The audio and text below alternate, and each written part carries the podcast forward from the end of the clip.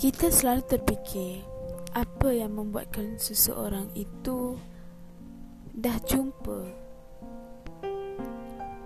makna sebenar kehidupan.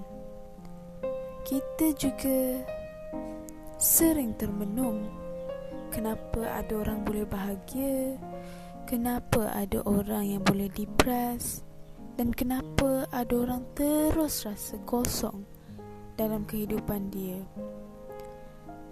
Mungkin dari segi kewangan, mungkin juga dari segi kekeluargaan, rakan-rakan ataupun